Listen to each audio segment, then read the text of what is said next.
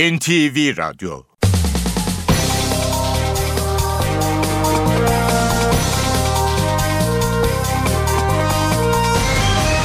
İşe Giderken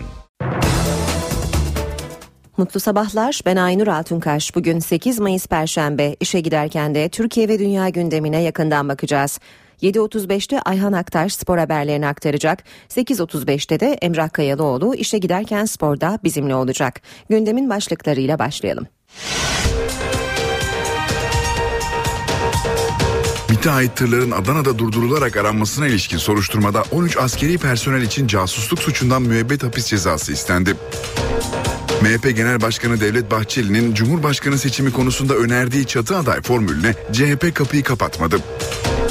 Meclis Başkanı Cemil Çiçek, balyoz davası hükümlüsü MHP milletvekili Engin Alan'ı cezaevinden çıkaracak bir teklif hazırladı ve partilere gönderdi. Teklife MHP destek verdi, CHP ise temkinli yaklaştı.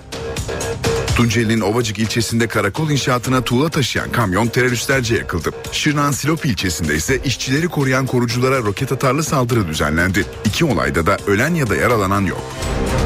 Galatasaray Eskişehir Sporu 1-0 mağlup ederek Ziraat Türkiye Kupası'nı 15. kez müzesine götürdü. İşe giderken gazetelerin gündemi.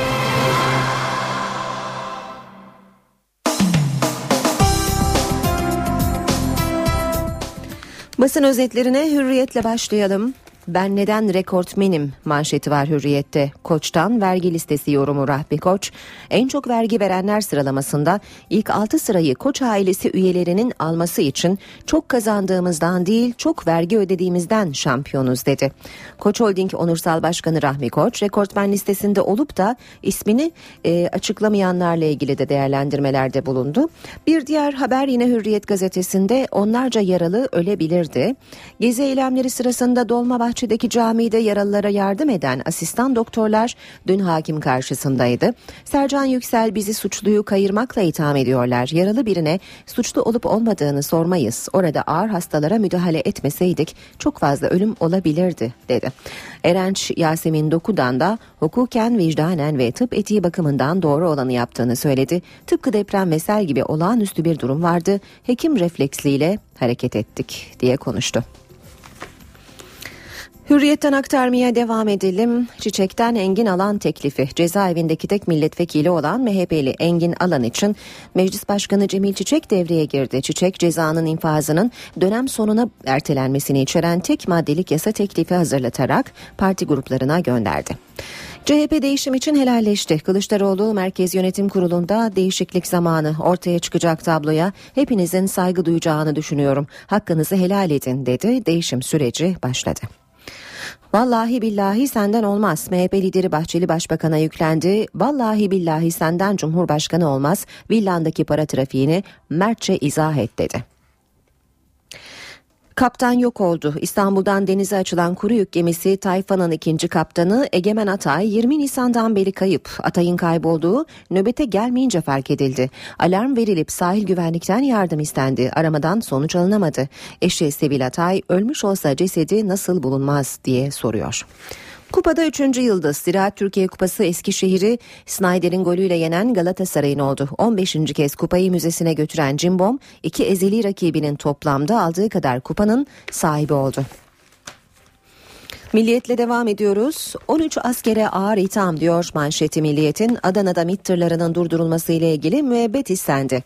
Mahkemeye gönderilen soruşturma dosyasında 13 asker devletin gizli bilgilerini casusluk amacıyla temin etmek ve açıklamakla suçlanıyor. Devam edelim ee, yine Milliyet gazetesinden aktarmaya hastanede skandal üstüne skandal Adana Devlet Hastanesi'nde apandis teşhisiyle ameliyat edilmesine karar verilen eşinin 4 saat bekletilmesine tepki gösteren İlyas Mercan doktorla tartışınca ameliyat iptal oldu. Eşi hastanede yattığı için ambulans alamayan Mercan yakınlarıyla eşini 300 metre uzaklıktaki Çukurova Devlet Hastanesi'ne hasta yatağıyla taşıdı. Burada yapılan muayenede ameliyata gerek olmadığı ortaya çıktı. Borsa İstanbul'da yönetim depremi. Borsa İstanbul'da Genel Müdür Yardımcıları Ali Çöplü ve Mustafa Baltacı ile Araştırma Müdürü Orhan Erdem görevlerinden alındı diyor Milliyet haberinde. Deprem için dörtlü proje Başbakan Erdoğan Afete Hazır Okul kampanyasının tanıtım töreninde takdiri ilahi karşısında aciziz ama peygamberimizin buyurduğu gibi önce deveyi sağlam bağlayıp sonra tevekkül edeceğiz dedi. Projenin dört basamaktan oluştuğunu ifade eden Erdoğan diğer basamakların afete hazır aile, afete hazır iş yeri ve afete hazır gençler olduğunu söyledi. Deli komutandan pazarda katliam. Nijerya'da aşırı İslamcı Boko Haram örgütü Kamerun sınırındaki bir kasabaya saldırdı. Kasabayı yakan teröristler yüzlerce kişinin üstüne pazar yerinde ateş açtı. Yerel basına göre 300 kişi ölürken Guardian gazetesine konuşan üst düzey bir Nijeryalı güvenlik görevlisi örgütün lideri Abu Bakar Şekau bütün komutanların en delisi kendisiyle aynı fikirde olmayanları öldürmekten çekinmiyor dedi. Çakır'a Ardalı finalde görev. Real Madrid'li Arda Turan'ın forma giydiği Atletico Madrid arasında oynanacak Şampiyonlar Ligi finalinde Cüneyt Çakır dördüncü hakem olarak görev alacak. Portekiz'in başkenti Lizbon'da 24 Mayıs'ta oynanacak final maçının baş hakemi ise Björn Kuipers oldu. Çakır Hollandalı hakem ve diğer yardımcılarıyla birlikte Antalya'da kampa gelecek. Sabah gazetesi var sırada işte paralelin Gata, Gata Kulli imamı diyor sabah manşette. Paralel yapının emniyet, MIT ve yargı imamının ardından şimdi de GATA imamına açıklıyor e, Sabah gazetesi Rıdvan Akovalı diyor gazete. Devam edelim ee, yine Sabah gazetesinden aktarmaya çocuk katillerine milli seferberlik hükümet çocuk istismarında cezaları artıran tasarıya muhalefet desteği için harekete geçti. Çocuk istismarcılarına ve katillerine ağır cezalar getiren yeni tasarının meclisten büyük mutabakatla geçmesi için önemli bir adım atılıyor. Aile Bakanı İslam önümüzdeki hafta siyasi partilerin grup başkan vekilleriyle bir araya gelip destek isteyecek. Cumhuriyet gazetesine bakalım. Şantajla tasfiye ediyor Cumhuriyet manşette subaylar önce mezhebi ve ideolojisine göre fişleniyor daha sonra özel yaşamı nedeniyle atılıyor. Türk Silahlı Kuvvetleri'nde istihbarat birimlerinin fişlemeleri doğrultusunda 2119 personelin tasfiye edildiği iddialarını gündeme taşıyan CHP'li Atilla Kart'ın belgeleri elimizde dediği fişlemelerin büyük bölümünün özel yaşama ilişkin yasa dışı dinleme ve izlemelerden kaynaklandığı ortaya çıktı. Kritik noktalardaki personel elimizde görüntüler ses kayıtları var denilerek istifaya zorlanıyor. İstifa etmeyenlerse meslekten çıkarılıyor.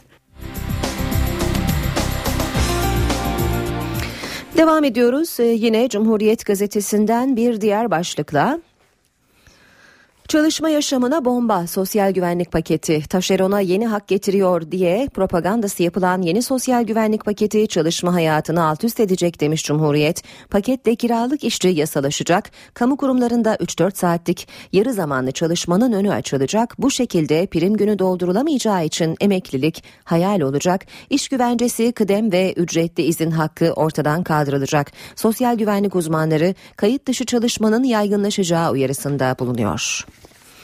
Geçelim Radikal gazetesine Topçu Kışlası artık imkansız. Danıştay'ın Taksim Yayalaştırma Projesi'ne dair iptal kararının temel sonucu şu diyor Radikal.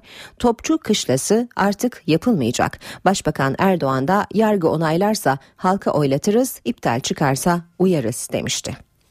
Polisleri cep ele verdi. Ali İsmail Korkmaz'ın dövülerek öldürülmesi davasında sanıkların o kişi Ali İsmail değildi savunması bazı istasyon e, bazı istasyonu raporu ile çöktü. Rapora göre o gece Ali İsmail ile sanık polis ve sivillerin telefonları aynı noktadan sinyal vermiş.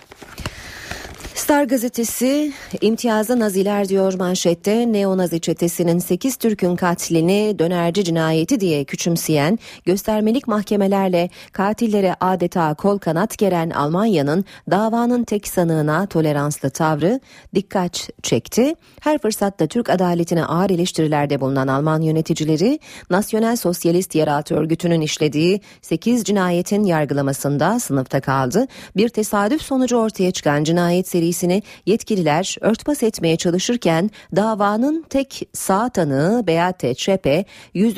duruşmada da bayılma bahanesine sığındı demiş Star gazetesi haberinde.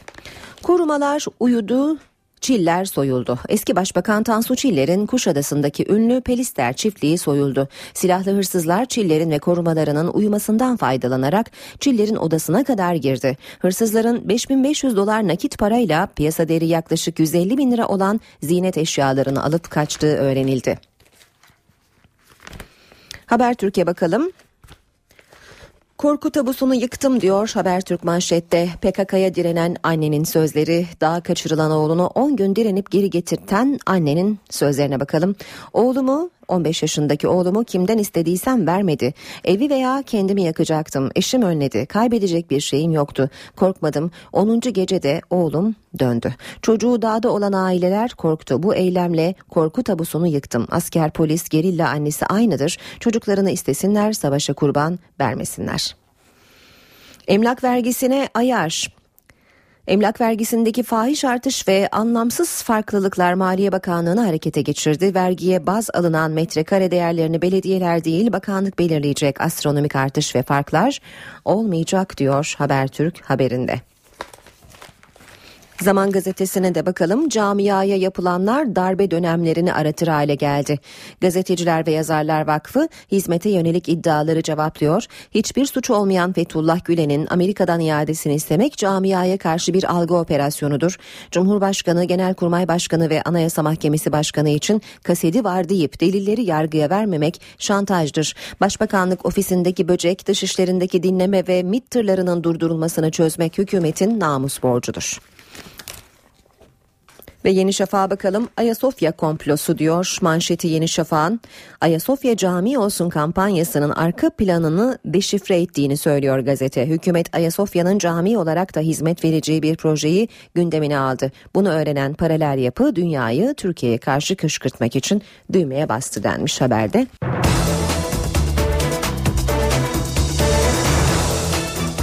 Saat 7.18 Galatasaray Ziraat Türkiye Kupası'nı 15. kez müzesine götürdü. Sarı Kırmızılı takım dün akşam Konya'da oynanan finalde Eskişehir Sporu 1-0 yenerek 9 yıl aradan sonra kupayı kazandı. Sarı Kırmızılı oyuncular kupa sevincini tribünlerde ve sahada taraftarla yaşadı. Zira Türkiye Kupası finalinde Eskişehir Sporu 1-0 yenen Galatasaraylı oyuncular zaferlerini coşkuyla kutladı. Bitiş düdüğünün ardından sahanın ortasında toplanan sarı kırmızılı oyuncular büyük sevinç yaşadı. Tribünleri dolaşarak galibiyet sevincini taraftarıyla paylaşan futbolcular birlikte tezahürat yaptı. Daha sonra sarı kırmızılı oyuncular protokol tribününe çıkarak kupalarını aldı. Kupa takım kaptanı Sabri Sarıoğlu'nun ellerinde yükselirken Konya Atatürk Stadında Galatasaray marşı çalındı. Tribündeki sevinçten sonra sarı kırmızılı futbolcular Galatasaray marşı eşliğinde sahaya inerek kupayla fotoğraf çektirdi. Ardından Galatasaraylı oyuncular kupayı taraftarlarının bulunduğu tribüne götürerek sevinç gösterilerine burada da devam etti. El ele tutuşup kaleye doğru koşan ve yere yatan oyuncular kale arkasındaki basın mensuplarına şampiyonluk pozu verdi. Öte yandan maçın en değerli oyuncusu Galatasaray'ın tek golünü atan Wesley Snyder seçildi. NTV Radyo Gündemin ayrıntılarına bakmaya devam edeceğiz ama ama önce İstanbulluları ilgilendiren bir duyuru yapalım. Ee, İstanbul Deniz Otobüslerinde bazı iptal seferler var. Saat 7'deki Yeni Kapı Bandırma hızlı feribot seferi iptal edildi. 7.30'daki Bandırma Yeni Kapı Bostancı Deniz Otobüsü seferi de yapılmayacak. Milli İstihbarat Teşkilatı'na ait tırların Adana'da durdurularak aranmasına ilişkin soruşturmada 13 askeri personel için müebbet hapis cezası istendi.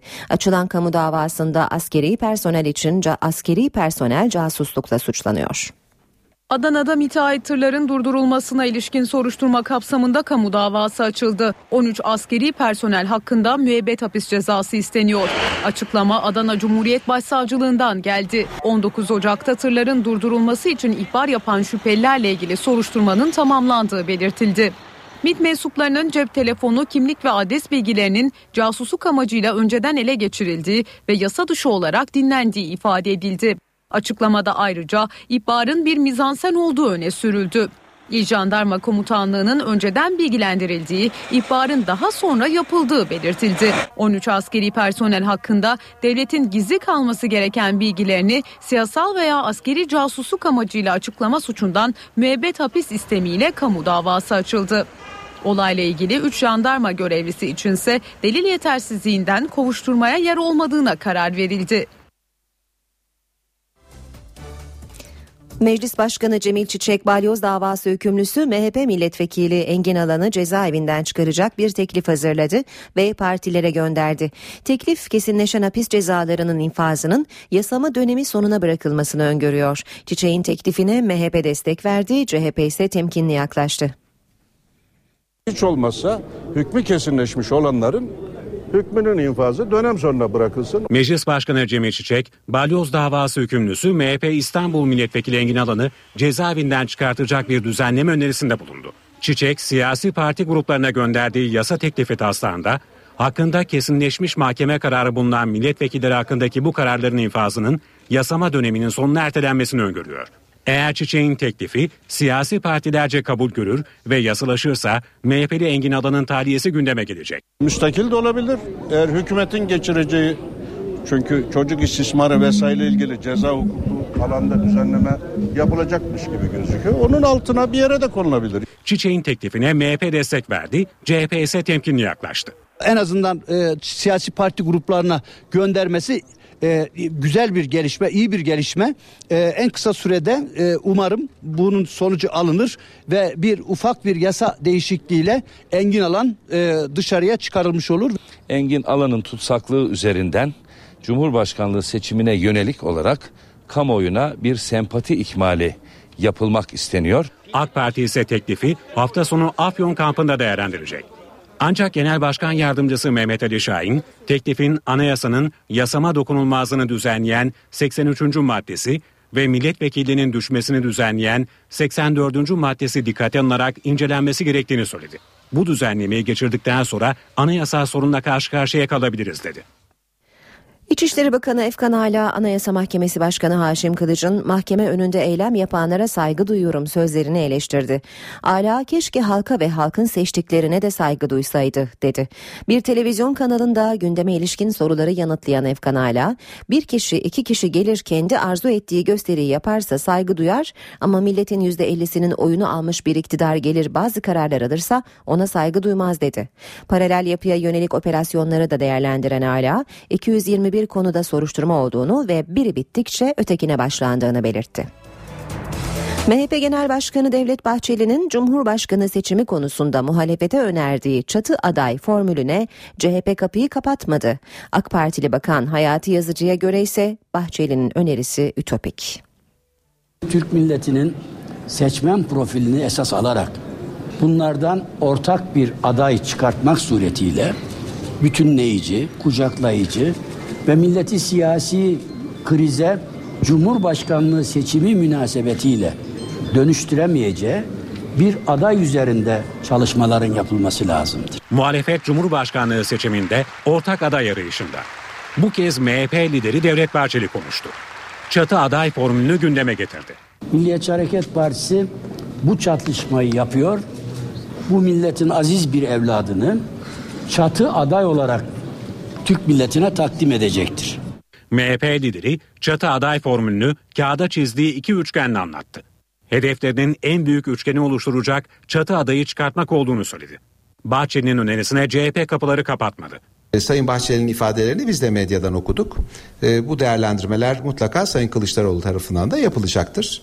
Önümüzde daha süreç var. Partinin görevlendirdiği kişiler arasında bu temaslar olabilir. Gümrük ve Ticaret Bakanı Hayati Yazıcı'ya göre çatı aday formülü ütopik. Sayın Bahçeli tabii çok egzantrik görüşleri var. Şemalar göstermek suretiyle bir formülasyon ortaya koyuyor. Onlar utopik şeyler. Yani onların gerçekleşmesi mümkün olmayan şeylerdir. CHP Genel Başkanı Kemal Kılıçdaroğlu da MHP lideri Bahçeli'nin çatı aday önerisine yeşil ışık yaktı. Siyasi partilerin genel başkanlarının Cumhurbaşkanı adayı olmasını doğru bulmadığını belirten Kılıçdaroğlu, Mansur Yavaş'ın aday olabileceğini söyledi. CNN Türk'te gündeme ilişkin soruları yanıtlayan Kılıçdaroğlu, Mansur Yavaş CHP'nin Cumhurbaşkanı adayı olur mu sorusu üzerine tabii ki olabilir yanıtını verdi. Kılıçdaroğlu, şu anda herhangi bir görüşme yok ama MHP ile de diğer siyasi partilerle de elbette görüşürüz dedi. Sadece bizim adayımıza oy verelim düşüncemiz yok. Çıkacak aday seçildiği zaman zaten bütün Türkiye'yi kucaklayacak ifadelerini kullandı.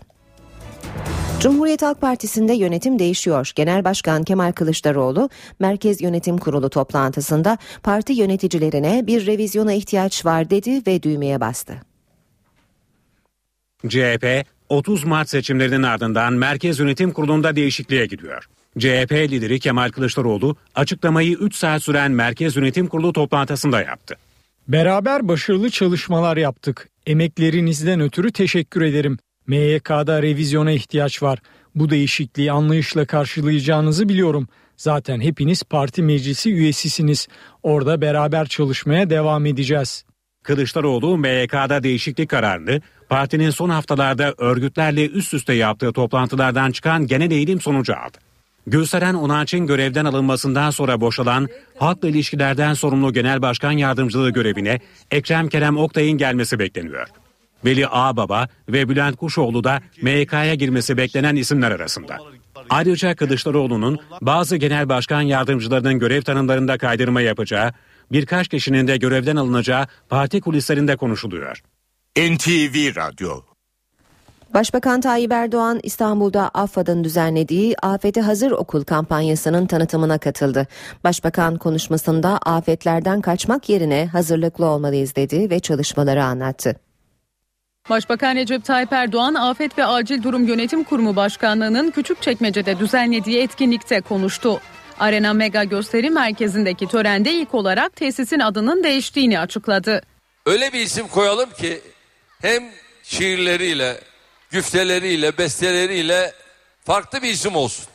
Ne olabilir diye düşündük ve sonunda şöyle bir karar verdik. Dedik ki bu salonun adını da Yahya Kemal Beyatlı olarak verelim. Etkinlikte Afete Hazır Türkiye projesinin lansmanı yapıldı. Projenin amacı afet bilincini artırmak ve kayıpları en aza indirmek. Her türlü musibete, her türlü yıkıma, her türlü sıkıntıya karşı hazırlıklı olmalıyız. Dört başlıkta toplanan projenin ilk ayağı Afete Hazır Okul. Öğrencilere afet anında ve sonraki 72 saatte neler yapmaları gerektiği öğretilecek. Afetten korkmak ve kaçmak yerine hazırlıklı ve bilinçli olmak için çalışmalıyız. 1250 idari personelle 2500 öğretmen afet eğitiminden geçirildi. 17,5 milyon öğrenci afet eğitimi alacak. Eğitimler tamamlandıktan sonra tüm okullarda eş zamanlı bir afet tatbikatı yapılacak ve eksik noktalar tamamlanacak. Hükümet çocuk istismarı ve cinayetlerinde cezaları arttıracak düzenlemeyi muhalefete anlatacak. Aile ve Sosyal Politikalar Bakanı Ayşenur İslam gelecek hafta partilerin grup başkan vekilleriyle görüşecek.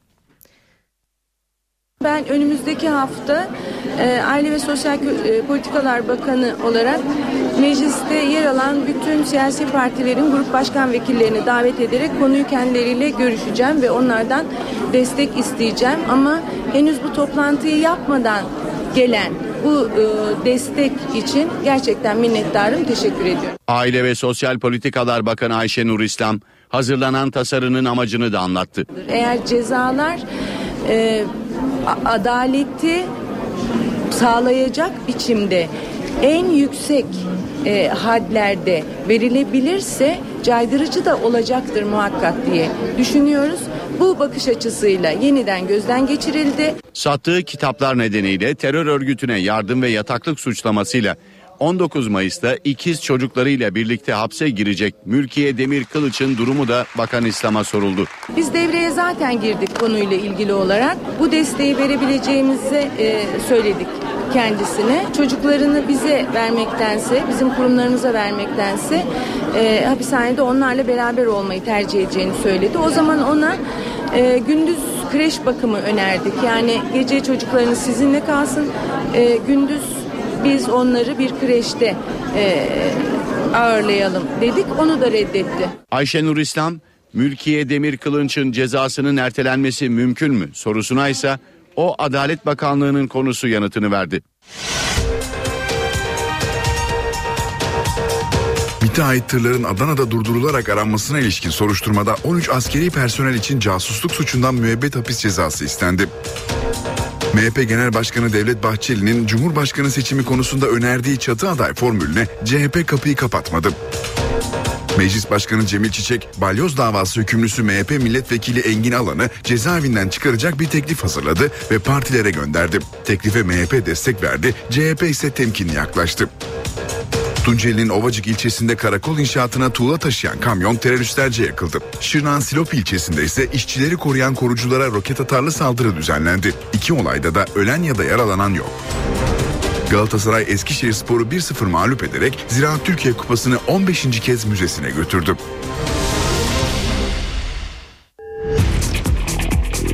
Spor haberleri başlıyor.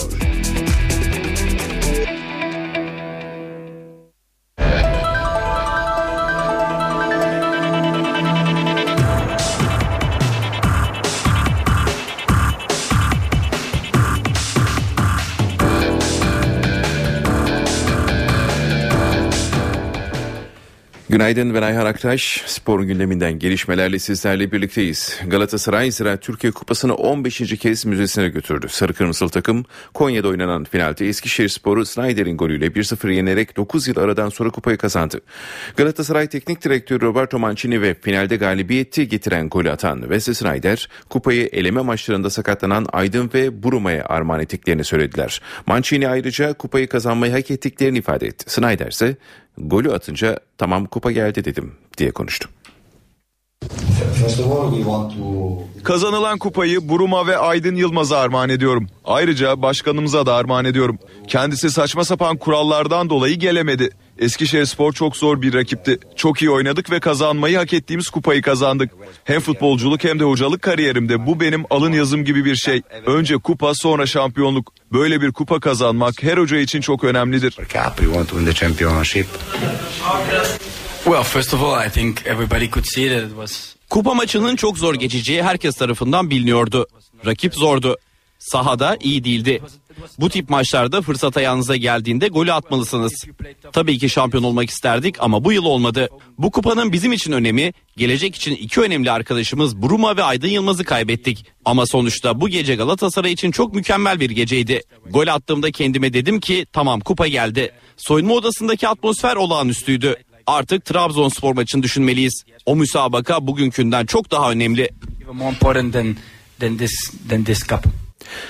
Eskişehir Spor Teknik Direktörü Ertuğrul Sağlamsa 43 yıllık kupa özlemine son veremedikleri için üzgün olduğunu söyledi. Kupayı kazanmak istiyorum. 43 yıl sonra tekrar taraftarlarımızla, camiamızla bu kupa mutluluğu, bu kupa sevinci yaşamak istedim. Ne kadar oyuna hakim olursanız olun, rakip sahada oynarsanız oynayın. Yani pozisyon üretmezseniz, e, gol atmazsanız maç kazanamıyorsunuz. Bugün yine bu sıkıntıyı yaşadık biz. Ama oyuncularımız iyi mücadele ettiler. Bunu da ortaya koymak lazım.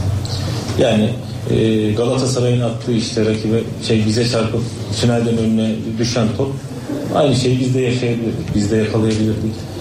Maç bizim lehimize de bitebilirdi. Öbür türlü oldu. Tabii ki üzüldük ama bir final oynamanın 27 yıl sonra bir final oynamanın taraftarımızla bu coşkuyu yaşamanın e, ve taraftarıyla, yöneticisiyle, futbolcusuyla, teknik adamıyla da yine ülkeye bir ders verdiğimiz için mutluyuz biz. Ziraat Türkiye Kupası finalinden sonra Gençlik ve Spor Bakanı Çağatay Kılıç'la Federasyon Başkanı Yıldırım Demirören Galatasaray'ı kutladı. Demirören kupada statünün değişeceğini de açıkladı. Galatasaray'ı tebrik ediyoruz. Ziraat Kupası'nı Eskişehir e, Spor'a karşı verdikleri mücadeleyle kazandılar.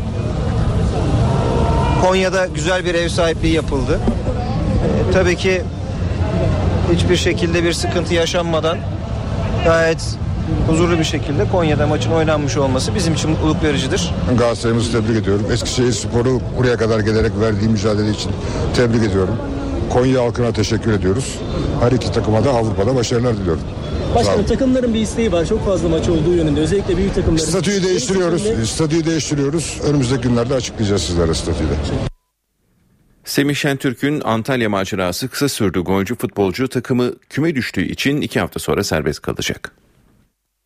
Spor Toto Süper Lig'in devre arasında Fenerbahçe'den ayrılarak Medical Park Antalya Spor'a transfer olan Semih Şentürk kırmızı beyazlı takıma veda ediyor. Ara transfer döneminde Fenerbahçe'den alacaklarını silen ve buna karşılık bonservisini alan golcü futbolcu Medical Park Antalya Spor'la yaptığı sözleşmeye takım küme düşerse serbest kalır şeklinde madde ekletmişti.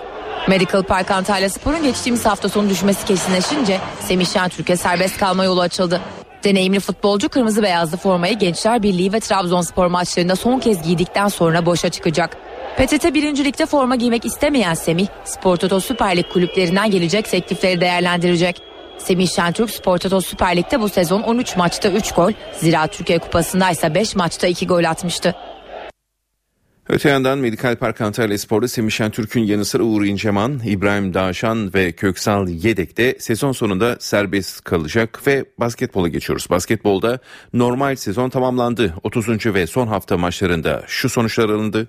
Ali Petkim 65, Türk Telekom 75, Olin Edirne 82, Fenerbahçe Ülker 111, Tofaş 93, Royal Halı Gaziantep 76, Anadolu Efes 79, Torku Konya Selçuk Üniversitesi 72, Uşak Sportif 65, Trabzonspor Medikal Park 78, Mersin Büyükşehir Belediyesi 88, Galatasaray Live Hospital 100, Aykontet Ankara Kolejler 99, Pınar Karşıyaka 64 ve Beşiktaş Integral Forex 73, Banvit 60.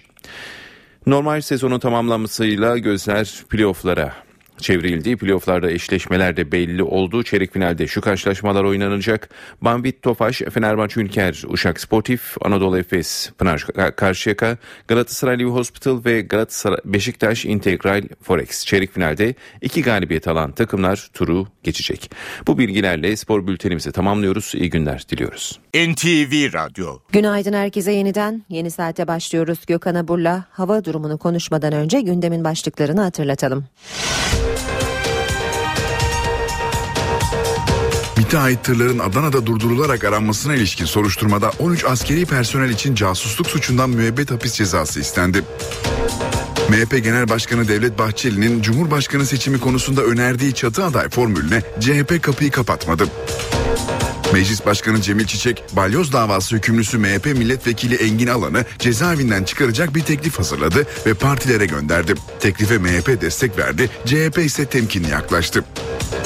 Tunceli'nin Ovacık ilçesinde karakol inşaatına tuğla taşıyan kamyon teröristlerce yakıldı. Şırnak'ın Silop ilçesinde ise işçileri koruyan koruculara roket atarlı saldırı düzenlendi. İki olayda da ölen ya da yaralanan yok. Galatasaray Eskişehir Sporu 1-0 mağlup ederek Ziraat Türkiye Kupası'nı 15. kez müzesine götürdü. Hava durumu için Gökhan Abur'la beraberiz. Günaydın Sayın Abur. Günaydın. Şimdi önce bu İstanbul'daki Poyraz'dan bahsedelim. Poyraz sebebiyle saat 7 ve 7.30'daki feribot seferleri iptal edildi. Bandırma ve e, Yeni Kapı ve Bostancı arasındaki. Bir kere Poyraz neden iptal e, iptale sebep oluyor? Bunu e, açıklamasını sizden duyabilir miyiz? E, tabii şimdi şöyle söyleyeyim. Aslına bakarsanız şu anda hızı 20 kilometre. İstanbul'da 20 kilometre hızla yaşayan bir Poyraz var ama öyle saatlerinde hızını e, daha da arttıracak ve yaklaşık 35-40 hatta yer yer 45 kilometrenin üzerine çıkaracak. Bu fırtına değil ama oldukça kuvvetli bir rüzgar. Şimdi Bandırma seferleri iptal edildi. Bandırma limanı Poyraz'a açık bir liman. Dolayısıyla İDO'nun deniz otobüsleri oldukça süratli ve hafif tekneler olduğu için Poyraz bunları etkiliyor tabii. E, denizde açık denizde yani Marmara'nın içinde giderken fazla etkilenmezler ama limana yaklaştığı zaman gemiyi savurması bakımından oldukça tehlikeli o bakımdan seferler iptal ediliyor. Yani tabii. yanaşmada çıkacak zorluk evet. için iptal. Çünkü evet. bunu bazen soruyor dinleyicilerimiz. E, Lodos'ta Poyraz'da neden iptal oluyor diye.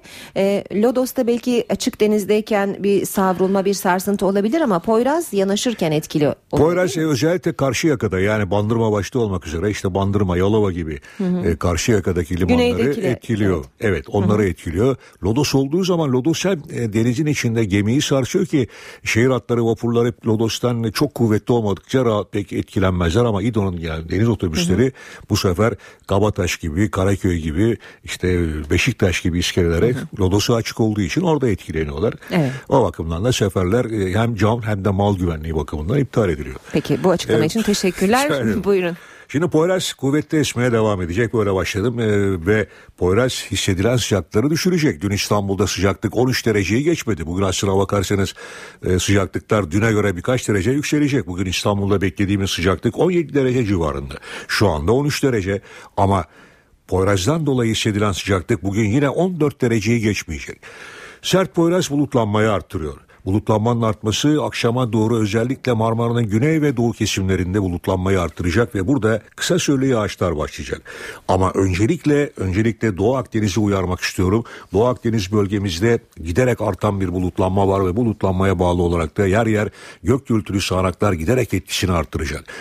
Doğu Akdeniz bölgemizde özellikle Alanya, Anamur, Mersin, Adana arasındaki bölgede hatta Hatay'a kadar olan bölgede kuvvetli sağanaklar görülecek. Bunlar gök gürültülü sağanaklar şeklinde. Aynı şekilde önümüzdeki saatler içinde Gaziantep, Adıyaman arasında da bu yağışların öğleden sonra etkili olmasını bekliyoruz. Rüzgarın taşıyacağı Akdeniz'den taşıyacağı bulutlar yalnız Doğu Akdeniz bölgemizi değil öğleden sonra İç Anadolu'nun güneyine özellikle Konya, Karaman, e, Aksaray, Kayseri'ye kadar olan bölgeyi etkisi altına alacak. Burada da kuvvetli sağanaklar oluşacak. Şu an itibariyle ve gün boyu özellikle Batı Akdeniz'de, e, Ege'de ve Marmara'da yağış beklemiyoruz ama akşam Batı Akdeniz bölgesi yağışlı havanın etkisi altına gelecek. İç Ege'de öğleden sonra hafif olarak e, Denizli Uşak arasındaki bölgede hatta Afyonkarahisar'a kadar olan bölgede kısa süreli yağış bekliyoruz. Doğuda ise akşama doğru e, Doğu Karadeniz'de sağanaklar yer yer kuvvetli olmak üzere devam edecek. Yarın, yarın cuma, yarınsa Marmara bölgesinde daha kuvvetli olmak üzere batı bölgeler yeniden yağışlı havanın etkisi altına girecek. Yarınki yağışların hemen hemen ülkenin tümünde etkili olmasını bekliyoruz ama özellikle İstanbul başta olmak üzere e, Gölcük, Bursa, Balıkesir ve Kocaeli aslındaki bölgeyi uyarmak istiyorum. Çünkü yarınki sağanaklar oldukça kuvvetli. Evet. Yarın yine kuvvetli lodo poyraz var ve bu yağışlar hemen hemen ülkenin tümünde yarın etkili olacak. Cumartesi günü yağış etkisini kaybedecek. Sıcaklıklar biraz yükselecek. Çünkü lodos var. Lodos da çok kuvvetli değil. Ama en azından sıcaklığın yükselmesi biraz da olsa batıda yaşayanları ısınması bakımından iyi olacak. Ama burada fazla güvenmeyin. Çünkü önümüzdeki haftanın ikinci yarısı yeniden kuvvetli poyrazla sıcaklıkları miktarın çok büyük özellikle azalmasını bekliyoruz. Peki Gökhan, e, Gökhan Abur teşekkürler. Gündeme yakından bakmayı sürdürelim. E, bu bölüme futbol izleyicilerine önemli bir e, haber e, duyurarak başlayalım. Tribünlerin tepkisini çeken Pasolik uygulaması mahkemeden döndü. Ankara 16. Tüketici Mahkemesi Pasolik'i tüketici kitlesinin mağduriyetine sebep olmamak amacıyla durdurdu. Bu karar ışığında kulüpler normal bilet satışı yapabilecekler. Taraftar hakları dayanışma merkezi avukatları e-bilet uygulamasının tüketiciyi mağdur ettiği gerekçesiyle mahkemeye başvurmuş olmuştu. Şimdi bu iptal kararını ilerleyen dakikalarda e, Emrah Kayalıoğlu ile işe giderken spor bölümümüzde e, yine değerlendireceğiz.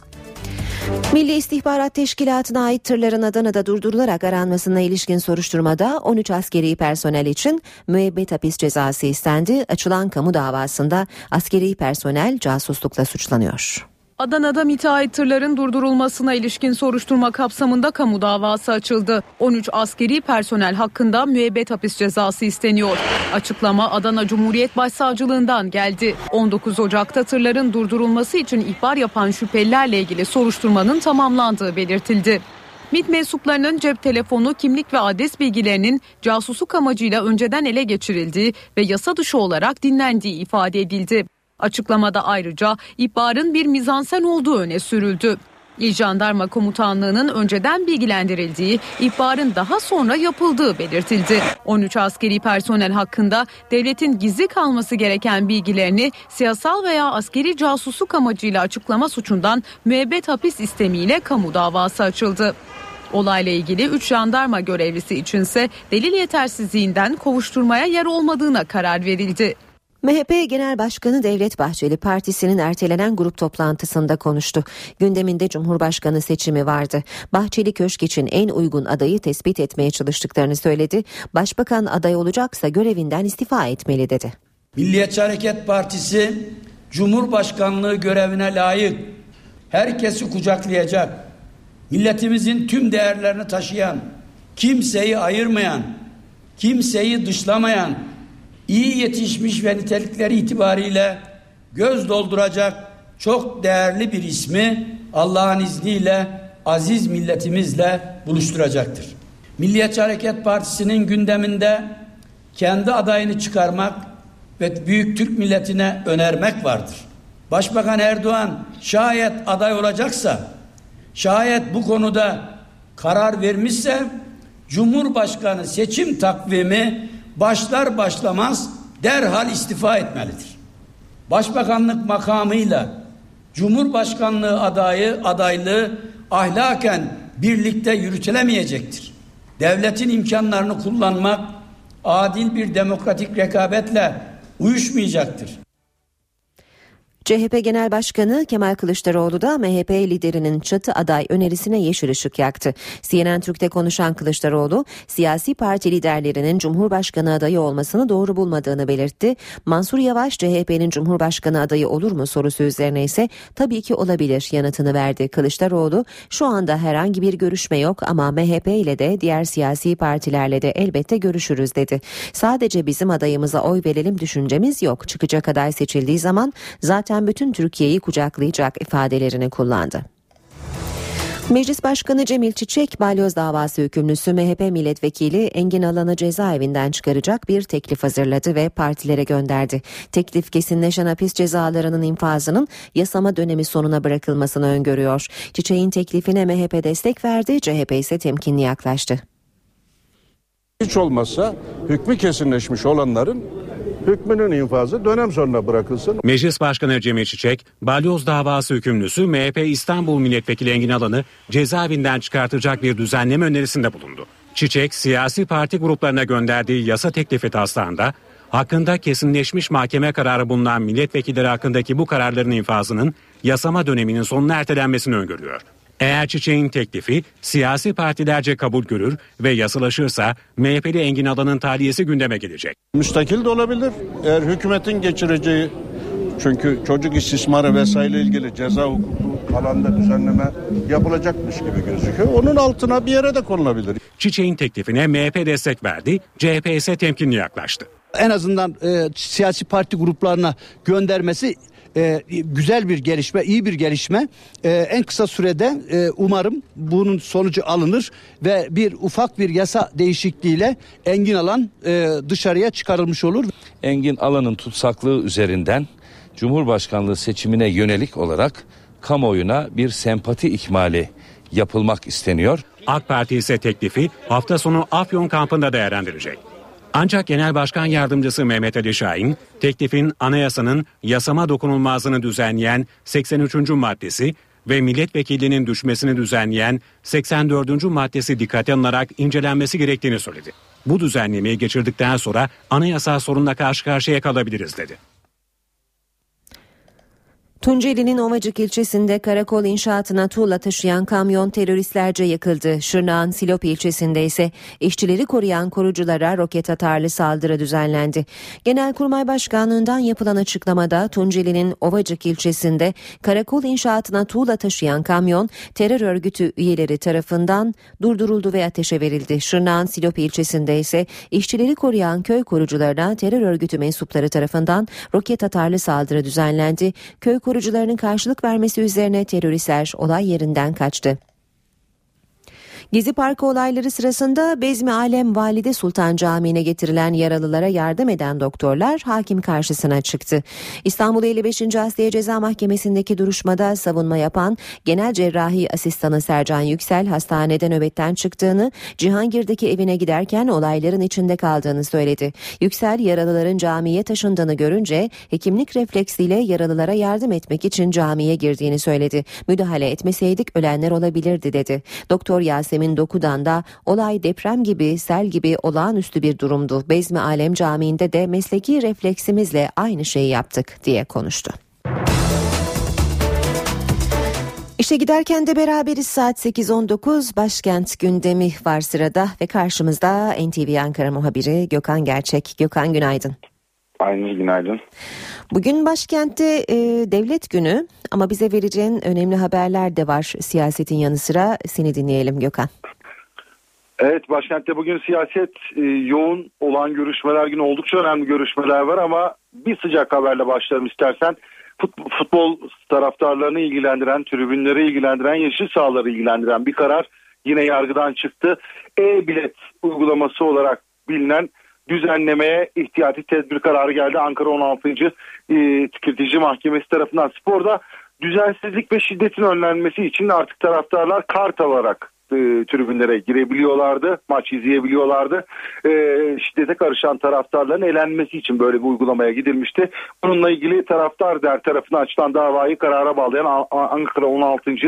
Tüketici Mahkemesi taraftarların bu uygulamayla mağdur edildiği gerekçesiyle ihtiyati tedbir kararı verdi. Bu karar yurt genelinde yayın yapan e, ulusal gazetelerde yayınlanması için e, basın ilan kurumuna gönderildi. Kararla birlikte artık e, futbol kulüpleri de bilet satabilecekler. E, avukatların görüşü aynı bilet satı, satılabileceği gibi bundan sonra da e-bilet uygulamasının ortadan kalkacağı şeklinde bugün gün boyu bu konuda konuda tartışılacağını söyleyebiliriz.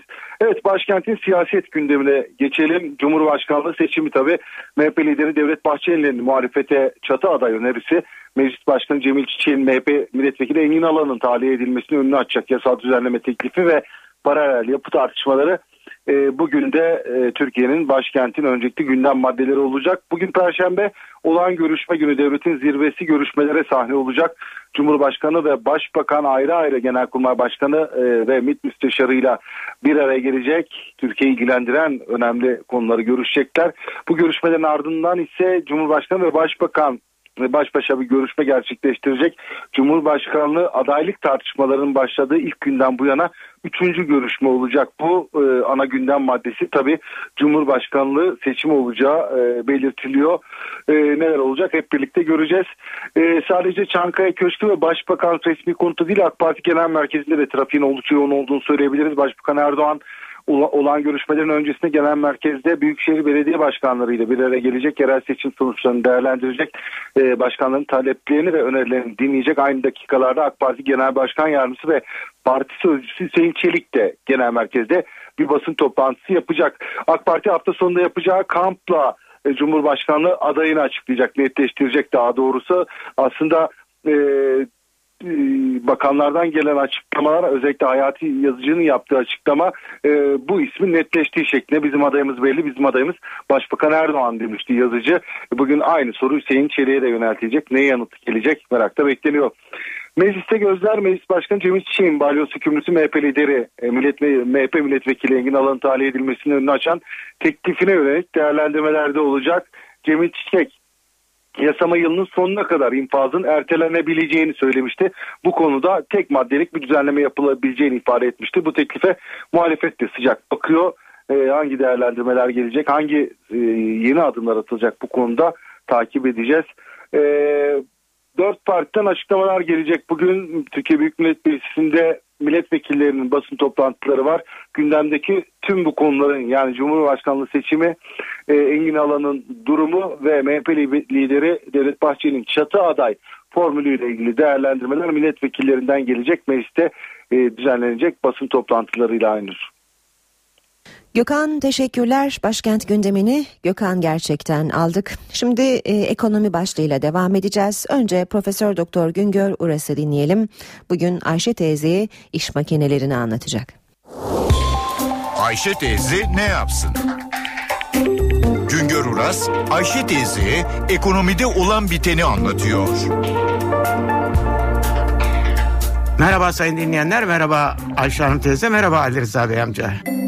Duble yol yapımı, konut yapımı, köprü, kanal, tünel inşaatları arttıkça iş makinelerine talep de artıyor. İş makinelerinin geniş kullanım alanı var ama bizde iş makinesi denilince gündeme inşaat makineleri geliyor. Çünkü bizde iş makinelerine talep inşaat sektöründen yoğun biçimde geliyor. Türkiye, Çin ve Hindistan'ın ardından dünyanın en hızlı büyüyen iş makineleri pazarı oldu. Yılda 7 milyar dolara yakın değerde iş makinesi satılıyor Türkiye'de. Bunların %60'ı ithal makine. Yılda 4 milyar dolara yakın değerde iş makinesi ithal ediyoruz. Türkiye büyüklük açısından dünyanın 11. Avrupa'nın ise 4. en büyük pazarı durumunda. İş makineleri yatırım malı sayılıyor. İthalata ödenen döviz yatırım malı ithalatı rakamının içinde yer alıyor. Kamunun ve özel sektörün makine ve teşhizat yatırımları rakamını büyütüyor. Türkiye'de inşaat makineleri sanayi gelişmeye başladı. İş makineleri üreten ülkeler sıralamasında 9. sıradayız.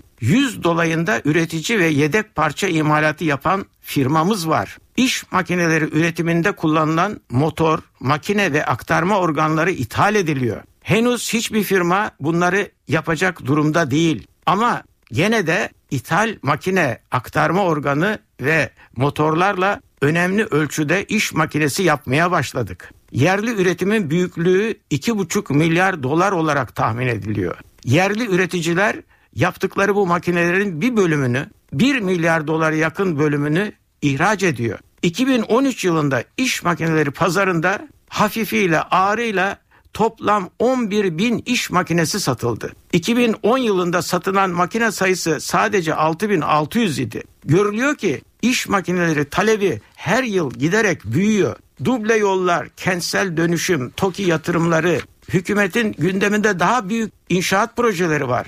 Bunlar inşaat makineleri pazarının büyüyeceğinin göstergeleri. Talepteki artışın ithalatla karşılanacak yerde ülkede iş makineleri üretiminin arttırılması gerekiyor. Şimdilerde inşaat faaliyetlerinde ana işveren devlet olduğuna göre bu yönlendirmeyi de devletin yapması bekleniyor.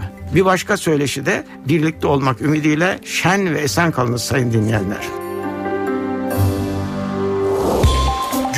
Uras'a sormak istediklerinizi ntvradio.ntv.com.tr adresine yazabilirsiniz. BIST 100 endeksi %0,30 oranında değer kaybederek 74.967 puandan kapandı.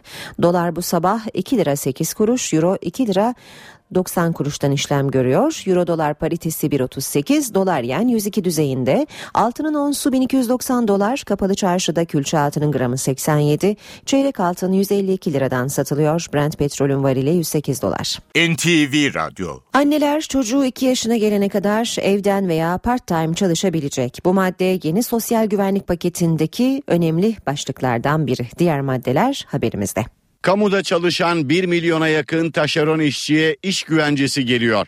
Kamuda yarı zamanlı çalışmanın önü açılıyor. Milyonlarca çalışan ve iş arayanı yakından ilgilendiren sosyal güvenlik paketi tamamlandı. Bakanlar Kurulu gündemindeki paket istihdam bürolarının işlevini artırıyor. Bazı hizmetler için kadrolu eleman çalıştırmak istemeyen firmalar istihdam büroları aracılığıyla işçi kiralayabilecek. Bu kapsamda çalışanların maaşı, kıdem tazminatı, iş güvenliği ve sigorta primini istihdam büroları üstlenecek. Düzenleme ile taşeron işçi tanımı yeniden yapılıyor. 10 yılı aşkın süre hizmeti olanlara yeni haklar veriliyor. Kamuda taşeron işçi çalıştırmak devam edecek. Kamu kurumlarında talebe göre 3-4 saatlik yarı zamanlı işte çalışılabilecek. Özel istihdam büroları doğum iznine giden kadın çalışanın yerine eleman bulabilecek. Ekonomi yönetimi 3 çocuk teşviki ile ilgili olarak da 6 maddelik bir taslak hazırladı. Bu formülü destekleyecek esnek çalışma modeli geliştirilecek. Doğum öncesi ve sonrası yarı zamanlı çalışma, sigorta priminin devlet tarafından karşılanması, evlenmenin teşvik edilmesi gibi destekler taslakta yer alıyor. Çocuğu 2 yaşına gelene kadar annelere evden veya kısmi süreli çalışma olanağı tanınacak. Emrah Kayalıoğlu'yla işe giderken spor. İşe giderken e, spor konuşacağız şimdi. Emrah Kayalıoğlu telefon attığımızda. Günaydın Sayın Kayalıoğlu. Günaydın, iyi yayınlar. Konya'dasınız e, çünkü Ziraat Konya'dayız. Türkiye Kupası finalini izlediniz. Şimdi e, maça ilişkin görüşlerinizi soracağız ama e, yeni bir gelişme var. Futbol taraftarını çok yakından ilgilendiriyor. Önce bunu duyuralım. E, tekrarlayalım daha doğrusu program içinde aktarmıştık. Pasolik uygulaması mahkemeden döndü. Ankara 16. Tüketici Mahkemesi Pasolik'i tüketici kitlesinin mağduriyetine sebep olmamak amacıyla durdurdu. Şimdi e, kulüpler normal bilet satışı yapabilecekler. E, ne dersiniz bu karar için Kayalıoğlu? Ee, Yani şu anda Türkiye'de bir mahkeme bir karar alıyor sonra başkası değiştiriyor. Ee, yani hukukla ilgili yani bundan sonra ne olur? Başka bir mahkeme farklı bir karar verir mi? Tüketici mahkemelerinin sistemi yani biz artık e, sporla birlikte o kadar çok mahkeme konuşmaya başladık ki. Evet, evet. Yani sportif yargıyı konuştuk, adli yargıyı konuştuk işte 3 Temmuz sürecinde. Ee, şimdi onun üstüne bir de tüketici mahkemeleri de girecek lügatımıza anlaşılan. Ee, yani uygulamada bazı problemler yaşanınca ve yaşandığı da belliydi bu uygulamayla birlikte. Biz de e, kafamızdaki soruları bu uygulamaya geçilirken mikrofonlardan duyurduk. Bunların daha bir açıklanması, daha bir e, uygulamada sıkıntı yaratabilir. Bunların üzerinde durulması gerekiyor diye. E, şimdi mahkemeden çıkmış bir yürütmeyi durdurma var. E, önümüzde oynanacak iki hafta kaldı ligde. E, bu maçlarda şu anda bu mahkeme kararı uyarınca kulüpler bilet e, normal bilet satışı yapabilecekler. Biz karardan bunu anlıyorum Evet, ama evet. e, bunun üstüne yeni bir mahkeme kararı gelir mi? Türkiye'de yani öyle şeyler yaşıyoruz ki e, bazı mahkemelerin e, uygulamada yani verdikleri kararların uygulanmadığını da görüyoruz. E, yani onun için yani bekleyip göreceğiz demekle yetiniyorum şimdilik. Erken yorum yapmayalım diyorsunuz. Peki. Yani, yani bununla ilgili yapılabilecek bir tek yorum var. E, bu iki haftada bu kadar eğer geçerliyse kulüpler bilet satabilir. Evet. evet. Ama e, e, zaten sezonun bu noktasında bu uygulamanın başlaması en büyük eleştiri konularından biriydi. E, yani o noktada ben ısrarla işte e, 62-22 sayılı yasa referans gösteriliyordu. Onun üzerinde yapılan son değişiklik var 62-90. E, onunla birlikte işte bu tarih belirlendi 14 Nisan tarihi. Ki yasaya bakarsanız aslında diğer branşlarda falan da e, bu tarihte bu geçişlerin yapılması gerekiyordu. Onlar yapılmadı. Bir tek futbolda bu e, yürütülüyor bu operasyon. E, yani yasaya baktığınızda da uygulamada tam mı değil mi eksik mi yarım mı e, işte kupa maçlarında niye uygulanmıyor Evet. e, yani yasayı okuduğunuzda e, hani hukukçular bu konuda bence bir fikir birliğine varamazlar. Yasaya baktığımızda çünkü kulüplerin statüsü yani hangi kulüplerin uygulayacağına dair, hangi statüdeki kulüplerin uygulayacağına dair ifadeler var. Hangi statüdeki organizasyonlarda uygulanacağına dair değil. Dolayısıyla o kulüplerin e, hangi statü olursa olsun amaçlarında uygulanması gerekir. E, yani öyle baktığınızda zaten çok e, gri noktaları vardı uygulamanın. Bu kararla birlikte green ötesinde bir siyaha doğru bir noktamız daha oldu. Onu da göreceğiz bakalım zaman içinde nasıl çözüleceğini. Peki pasolik olmayan bir e, stada aslında veda karşılaşması olacak demiştiniz dün Evet stadın jübilesiydi galiba Evet. bu maç. Biraz biz öyle gördük zaten. E, peki maç e, nasıldı? Skoru zaten biliyoruz. E, Galatasaray 9 yıl aradan sonra bir kez daha kupaya sahip oldu. 15. kupası Türkiye kupası 15. kez kaldırdı. E, önce maçı nasıl yorumlarsınız? Maç daha başlamadan 11'ler önümüze geldiğinde e, iki takımda da şaşırdığımız yerler vardı. Yani Eskişehir e, tarafında işte BMW'nin kadroda bile olmaması. E, Necati'nin BMW'nin yokluğunda kulübede olması. E, onun dışında onun dışında beklenen kadro diyebiliriz Eskişehir'e. Galatasaray tarafında ise yani kadro geldi nasıl dizeceğiz diye bir uzun süre. E, Herkesi götürdüler demiştiniz. Evet. Üçlü mü, dörtlü mü, Semih stoper mi, sağ bek mi, Semih sağ bekse Sabri ne oynuyor? 4-3-3'le Sabri sağ açık mı oynuyor, en önde mi oynayacak falan gibi sorular vardı. Biz maç başlayınca bunun yanıtlarını aldık. Semih dörtlü savunmanın sağ beki oynadı. Onun önünde bir üçlü vardı işte e, savunmaya en yakın Yekta. Ondan sonra Melo Selçuk. Sabri 4-4-2'nin sağ kanadı da diyemeyiz. Ee, 4-3'ün sağ açı da diyemeyiz. Geri- yani yeri geldi savunmaya yardıma geldi. Ama bu tercihin çok net bir şekilde Erkan Tarık ikilisine Eskişehir'in kuvvetli sol kanadına bir önlem olarak alındığı maçın seyrinde gözüktü. Çünkü ikinci yarı Erkan kanat değiştirince e, orada Sabri'nin de Galatasaray'ın soluna doğru yardıma gelmeye başladığını gördük. Ee, Yani demek ki o daha çok Erkan üzerinden kurulmuş bir önlemdi Sabri'nin pozisyonu.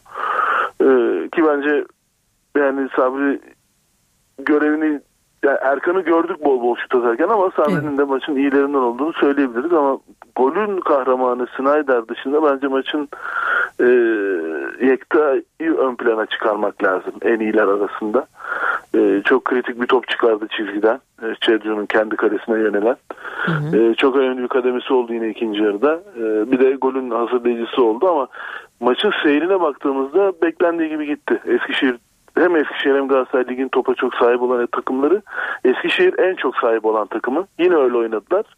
E, ama yine o en çok topa sahip olduğu maçlarda olduğu gibi e, pozisyon üretimine dönüştüremediler bunu. Evet. E, o tarafı da bekleniyordu zaten. Atan alır bu maçı. O, o havada oynanır diyorduk. Öyle de oldu zaten. E, Galatasaray'ın e, sadece bir değişiklikle maçı tamamlaması ilginç. E, yani muhtemelen oyun 0-0 gitse Umut Bulut'u da alternatifler arasında tutuyordu hoca. Onu sahaya sürecekti ama e, o tarafına gerek kalmadı. Sağ içinden söylenebilecekler herhalde bu kadar. Yani pozisyonu çok azdı maçın. Çok kısır bir maçtı. E, Orta alana kilitlendi maç. E, yani ve onu özellikle ikinci yarıda ama Galatasaray'ın neredeyse savunmasına iyice yaslanıp Burak'ı ileride çok yalnız bıraktığı bölümde Eskişehir atıyor mu acaba dediği bölümde e, Galatasaray bir çıkışında e, Yektan'ın akıllı pası, Snyder'ın offside'den iyi kurtuluşu ve çok iyi bitiriciliğiyle e, ondan sonra zaten o, o golden sonra Eskişehir'in e, hemen hemen pozisyonu olmadı diyebiliriz. Snyder maçın adamı seçilmiş. Bu arada Öyle seçildi. Genelde bizde golü atanlar daha ön plana çıkıyor. Evet. Evet. Şimdi sözleşmesi gereği Mancini 500 bin euro alacak. Mancini kupaların e, teknik direktörü olarak da anılıyor e, bir anlamda. E, yine bir kupa kaldırmış oldu. E, dört kez İtalya, bir kez FA Cup ve dün de Türkiye kupasını alarak 6. kupasını da kazanmış oldu böylece. E, Mancini devam edecek mi Galatasaray'la? Bundan sonra neler olacak? Nedir tahminleriniz ya da yorumlarınız? Ya kupa önemliydi bir kere. Yani birinci viraj dönüldü Mancini adına. Ama e, asıl önemli viraj e, Şampiyonlar Ligi'ne katılım. E, onun mutlaka kazanılması gerek. Galatasaray adına da. Sadece Mancini adına değil. Galatasaray adına da. E, yani şu anda direksiyonda Galatasaray oturuyor. Evet. Galatasaray puan kaybetmediği sürece e, ligde ikinciliği kaybetmeyecek. E, o anlamda ama tabii önlerindeki bir Trabzon maçı var. E, bu kupa zaferinin e, doygunluğu o maça olumsuz yansır mı? Yansıyabilir. E, yani kupayı kazanmış olmanın motivasyonuyla mı çıkacak Galatasaray yoksa bir hedefe ulaşıp e, orada bir doygunluk mu yaşayacak? E, onu biraz da sahada göreceğiz. Biraz da işte teknik ekibin, bütün teknik ekibin bu noktada ne kadar başarılı olacağını dair bir sınav olur bu. Ee, ama yani oyun olarak Mancini'nin Galatasaray'ı, Galatasaray camiasını, taraftarını, e, yönetimini tatmin ediyor mu? Yönetimi bilmem ama taraftarı tatmin etmediğini görüyoruz. Onu dün statta da gördük. Onu statta da gördük. Çok net. Ee, yani bence maç kadar konuşulması gereken olaylarıyla birlikte bir tribün faktörü vardı finalin. Ee, yani bir kere biz gündüz saatlerine öğlen geldik Konya'ya. Ee, şehir gözlemimiz Eskişehir taraftarının çok daha coşkulu ve kalabalık gibi görünüyorlardı. Ee, yani tabii Eskişehir taraftarı trenle gelmiş trenle dönecek o yüzden daha çok yaya olarak şehirde e, dolaşıyorlar. Galatasaraylılar daha çok uçakla geldiler. Konaklayacaklar öyle dönecekler gibi bir salda vardı ama stada gittiğimizde Eskişehir taraftarının çok daha erken stadı doldurduğunu, e, çok daha coşkulu olduğunu, çok daha taraftar olduğunu e, gördük. Galatasaray tribünleri neredeyse bir tek kale arkası e, önemli bir bölümü maçın başlamasına dakikalar kala hala boştu. Başladıktan sonra bile doldu diyebiliriz. Bir, orada bir e, ekabirlik oldu Galatasaray seyircisinin deyimlerinde. Galatasaray taraftarı neye kızıyor Sayın Kayalıoğlu? E, Galatasaray taraftarı son lig maçını hatırlayın. E, 50 bine yakın kombine satmış Galatasaray'ın. 18 bin kişi geldi maçına. Evet. E, yani sadece o bile e, Galatasaray taraftarının e, sergilenen futboldan e, mutlu olmadığını, bu futbolun onları tatmin etmediğini çok net gösteriyor bize. Yani şampiyonluk Çünkü yarışı erken da- bittiği için mi asıl e, tepki? E, bu konuda bir küskünlük Yani var? ortada güzel seyredilir bir futbol olsa yine belki 40-50 binlere çıkmaz bu sayı ama 30'un üzerine 40'a yaklaşmaya falan doğru gider. Yani dün Konya'da da yani Galatasaray seyircisi e, kupanın kazanılmasından dolayı mutluydu evet ama e, yani maç bittiğinde e, hangi taraftar daha mutluydu, coşkuluydu diye baktığınızda e, kaybetmesine rağmen Eskişehir taraftarıydı. Yani takımını çok da e, coşkulu bir şekilde bağırlarına bastılar. E, yani maç bittiği sırada bile hala biz Eskişehir tezahüratları du- duyuyorduk statta. Muhtemelen televizyona da o şekilde geliyordu zaten. E, yani o anlamda çok büyük bir mutluluk yaşadığını söyleyemiyorum ben Galatasaray taraftan. Ne futbol olarak ne sonuçta nerede evet Türkiye kupası önemli bir kupa ama e, bir şampiyonluk kadar değerli değil. O anlamda bir e, bu yılki sezonun seyrinden bir hayal kırıklığı yaşadığını söyleyebiliriz Galatasaray taraftan. Şimdi bazı üzücü e, olabilecek, üzücü diyebileceğimiz olaylar da oldu. E, Maç içinde işte sahaya yanıcı maddeler atıldı. Biraz durdu. Neyse ki çok fazla büyümedi. E, kupa seremonisinde Melo Demirören'in elini sıkmadı. E, maç öncesinde de bazı taraftarın karşı karşıya geldiğini e, ve hafif yaralanmalar olduğunu da e, biliyoruz. Evet, Yani şimdi şöyle söyleyeyim. Maç öncesi şehirde e, yani bu kalı grupların sayıları kalabalıklaşmadığı müddetçe üçerli beşerli grupların beraber dolaştığı, beraber mekanlarda yemek yediği, Mevlana Müzesi'ni beraber kalabalık bir gruplar halinde bile beraberce gezdikleri e, son derece güzel bir ortam vardı. E, Stadın önüne gidildikçe o gerilimin arttığını gördük. E, o yani çocuğuyla maça gelen Galatasaray taraftarının başına gelenler de muhtemelen stadın önünde, stadın yakınlarında yaşandı. E, yani bir kere e, şey tarafı çok eksikti. Onu söyleyeyim. E, yani branding der ya Amerikalılar, İngilizler e, böyle hangi taraftar taraftar hangi yoldan stada yaklaşacak, nereden gidecek, nasıl olacak. E, o noktada şehir merkezinden e, stada bir belli bir yürüme mesafesi var. E, oralarda yani yeterli bilgilendirmenin yapılmadığını ben çok net gördüm. Çünkü ben de yürüyerek gittim stada şehir merkezinden. E, yani öyle, o şekilde bazı e, küçük gruplar büyük grupların içine düşmüş olma ihtimalleri e, var diye düşünüyordum ki nitekim yaşanmış böyle bir olay.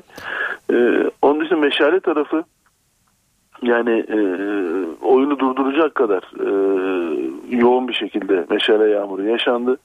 E, yani Galatasaray taraftarının meşale yağmuru oyunu durdurdu ama Eskişehir tarafından da oldu. E, yani onlar daha bir Galatasaray tarafının attığı meşaleler rüzgarla birlikte sahaya çöküyordu. Eskişehirliler öbür tarafta rüzgar altında oturdukları için o tribüne ve sonra da dışarıya gidiyordu onların attıkları. Son bir dakika bu arada Ee, Sayın Kayanoğlu. Tamam şu kadarını söyleyeyim. Ee, yani güvenlik zafiyetidir bu tamamen. O meşalelerin içeri bu kadar kolaylıkla girebilmiş olması. Evet stat biraz e, dediğimiz gibi stadın jübilesiydi. Teknolojik olarak çok geri bunu kupa seremonisinde de gördük. Çok net bir şekilde. Ee, daha teknolojik statlarda belki bu tip e, içeri e, yasak madde girişlerini önlemek daha mümkün olacak mı acaba diye düşünmeden edemiyor insan ama insan faktörüyle de bu boyuttaki bir meşale içeri girişi e, önlenebilirdi. O noktada Konya Emniyeti'nin de biraz e, iğneyi kendisine batırması lazım diye düşünüyorum. Peki Melo'yu da 10.30'daki yayınımızda konuşalım. Ee, Onu da orada konuşalım. yeniden buluşmak üzere. Tamam iyi yayınlar. Sağ olun. Teşekkürler. Ee, böylece bitiriyoruz programı. Görüşmek üzere yeniden hoşçakalın. NTV Radyo